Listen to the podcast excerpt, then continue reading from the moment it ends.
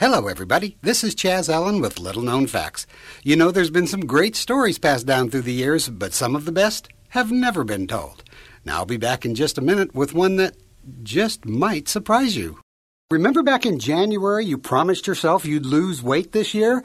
You know that people who started the Dr. Steelman's Better Health Diet in January are well, there's a lot less of them these days. Uh, Jean Ann from Benton Harbor, well, she's lost 41 pounds. Mike from Texarkana has lost 52.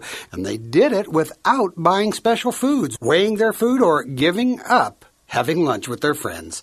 Now, only a doctor could come up with this revolutionary diet. You see, for a diet to work, it must fit your lifestyle. And that's exactly what the Better Health Diet from Dr. Steelman and Activate does for you. It fits you.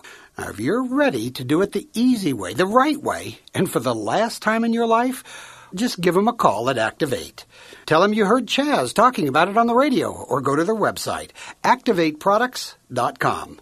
800 465 4411 or activateproducts.com. 800 465 4411. Some breakups are harder than others. And Rommy's, well, was about as bad as one can get, at least financially. Her marriage was ending, and she was divorcing one of the richest men in America.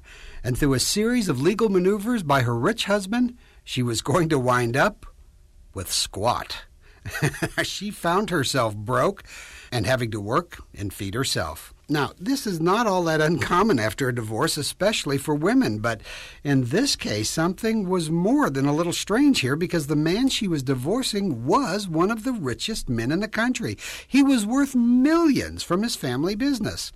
But for whatever reason, Rommy, well, she wasn't going to get a dime of that money.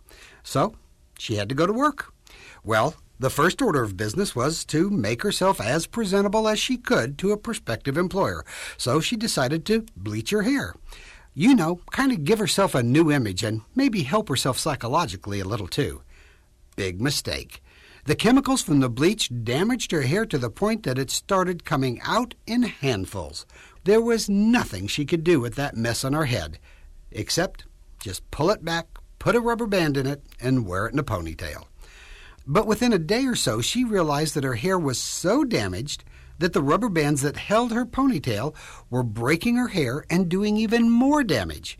She thought about it a little bit and then came up with the idea to use elastic rather than rubber bands and to cover the elastic with a soft fabric. That worked.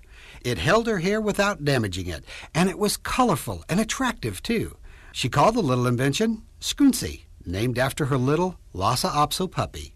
No secret now, huh? Yep, today we call them scrunchies, and I think every woman in America has a couple of them in their drawer. The popularity of scrunchies was immediate, and Rommy never did apply for a job. But the end result is kind of interesting.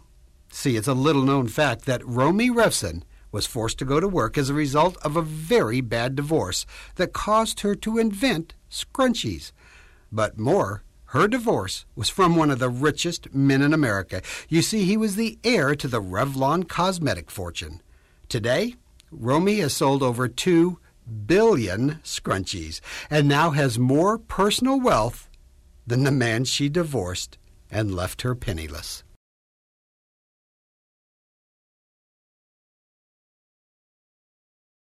This is Chaz Allen asking you to join me again tomorrow for another little known fact, or anytime at our website, www.littleknownfactshow.com.